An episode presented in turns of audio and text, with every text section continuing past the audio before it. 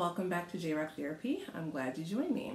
Well, I often have clients ask about the practice of mindfulness, meditation. What does it mean to be mindful, and what does it mean to actually live and be in the moment? Well, I'm glad you asked as well. So, a few years ago, one of my colleagues in the industry, her name is Jennifer Gray, she's a fellow therapist in the Austin area. She put on a group, um, and it was a mindfulness group. And one of the things that she used in her advertisement for it was Are you mindful or is your mind full? Are you mindful or is your mind full? So, if your mind is full, what is it full of? What consumes most of your thoughts throughout the day? Mindfulness, from my perspective, is the practice and art of living and being in the moment at the moment. Not a moment before it, not a moment after it. When we get distracted and we lose our mindful intention, we're either living so far in the past that we're thinking about what should have, could have done, or should have, could have been, or should have, could have happened, or we're so far in the future that we're thinking about what is to come. Sometimes when we're in the future, we're also catastrophizing. If you've ever worked with me or know me, you know that's one of my favorite uh, pop psychology words. I guess it's not really pop psychology, but maybe if I keep saying it, will become popular psychology. Catastrophizing is when we take one incident or one episode or one scenario and we sit and we ruminate and we wonder, and that wonder becomes worry, and that worry becomes fixation, and that fixation becomes vigilance, and that vigilance becomes hypervigilance. And now we're in a heightened hypervigilant state wondering and worrying and fixating about what is next, what's happening tomorrow, and what's ahead of us. And in that process, not only do, do we begin to wonder and worry and fixate and ruminate, but we also begin to create catastrophes, whether they're micro or macro, about what could happen from one scenario. You know, if I don't make this call, my manager or my colleagues or my partners are going to look down on me and think I'm not responsible and think I'm not a good business partner or think I'm not a good employee. And if they think I'm not a good employee, they're going to tell somebody. And if they tell somebody, then I'm going to get an email or a phone call. And then I might lose my job. And if I lose my job, I might lose my house. And if I lose my house, I might lose my career and my reputation. Catastrophizing. I could go on and on with the scenario. But there's lots of ways throughout our day that we catastrophize, whether it be with our own physical health, with our economic wellness and empowerment, with our social relationships, where we sit around and we make up stories about what could happen. And we use that imagine, imagination, imagination, we use that to create imagery around something that may or may not ever happen. And I really do believe that it's energy that could be better spent or differently spent. I was recently reading um, some geological studies because yeah i like to do that kind of thing in my free time. And it was talking about how in science and in quantum physics energy can either be destroyed or created. So energy your energy to catastrophize or to worry or dream up ideas and scenarios about what could go wrong in your world in your life or the world around you is energy that really can't be destroyed or created. So if somebody tells you to just get over it or just let it go please tell them that j rock said energy can neither, neither be destroyed or created. okay, don't tell them I said that. That might be annoying. But please remember that energy can't be destroyed or created, which means that it has to shift.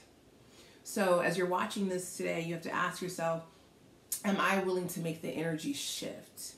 And when I shift my energy, I will shift what I'm focusing on. When I shift what I'm focusing on, I'll, I'll shift what I'm thinking about. When I shift what I'm thinking about, I'll shift all of my systems, you know, my central nervous system, my neurological system, my cardiovascular system, my respiratory system, my digestive system. That's why a lot of times when we're under a lot of unnecessary or prolonged stress, we'll begin to have digestive issues or, um, uh, you know, issues with the release of waste because all of our systems are working together in tandem, just like the solar system. It's all together in tandem.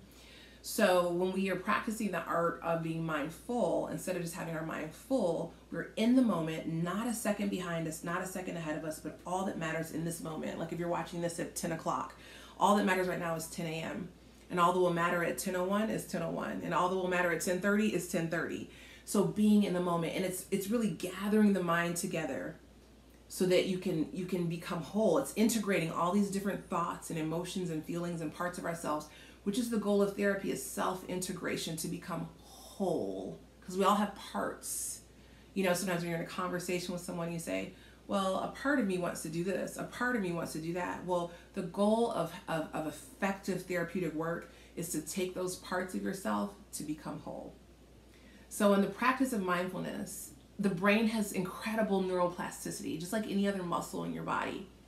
And the more that you work it out, and the more that you work with this brain, the more that you will increase your neuroplasticity, you'll increase your outcomes, you'll, you'll increase, and not only increase, but improve your health outcomes as it relates to your physical and medical health and as it relates to your mental health. So, mindfulness is being present in the moment when you're talking to a person. You're not thinking about what you're going to say next. You're not thinking about how you could reply or respond. You're not thinking about how you could win the argument because if you win, you both really lose because the goal is connection, not conflict, right? I say that a lot. Um, and so the goal is to connect in every moment, to be present in that moment. And when you practice it over time, new grooves begin to develop in your brain. You have all these grooves in your brain. If you pull up an image of a human brain after you finish watching this, you'll see all those pathways. And so, what you want to do is start to practice the art of lighting up new neural networks and making new neurological connections uh, through the repetition of changing your thoughts and through the repetition of mindfulness and the practice of mindfulness.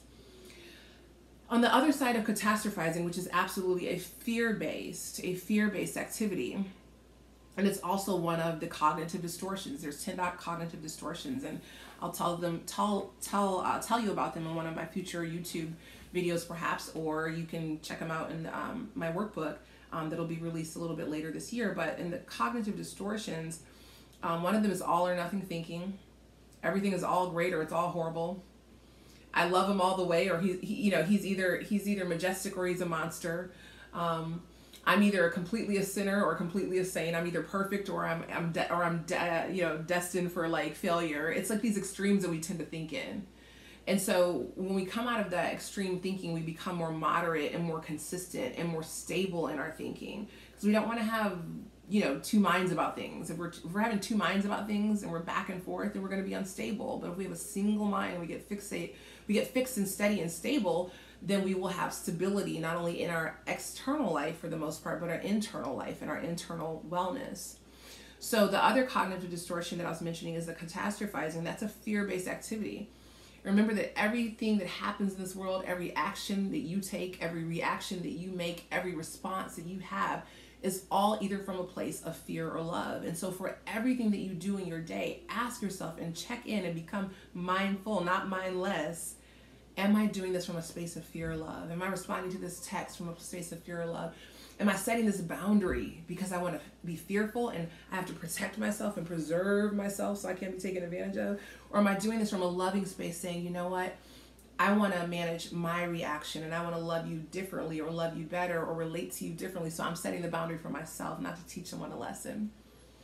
So everything that we do, again, it's either coming from this place of mindfulness where we're aware of it, but either fear or love. Those are the two biggest forces on the entire planet and the entire universe and the entire galaxy. So ask yourself today what's sourcing what I'm doing. You even if I begin to practice mindfulness or practice meditation or begin to pray or whatever it is, am I doing it because of fear or love? Am I doing it because of fear and scarcity? What will happen if I don't do this? Or am I doing it from an abundant place of love? What will happen when I do this and when I make it not just an event but rather a lifestyle?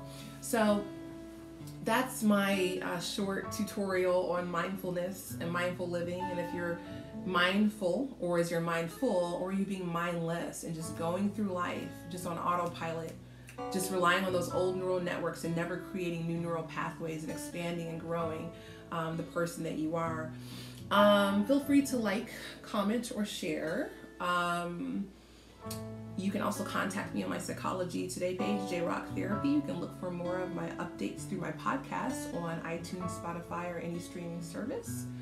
Uh, you can look for me um, doing um, media correspondence on NPR Radio or CBS. Um, or you can not look for me. it's no pressure in either way, basically.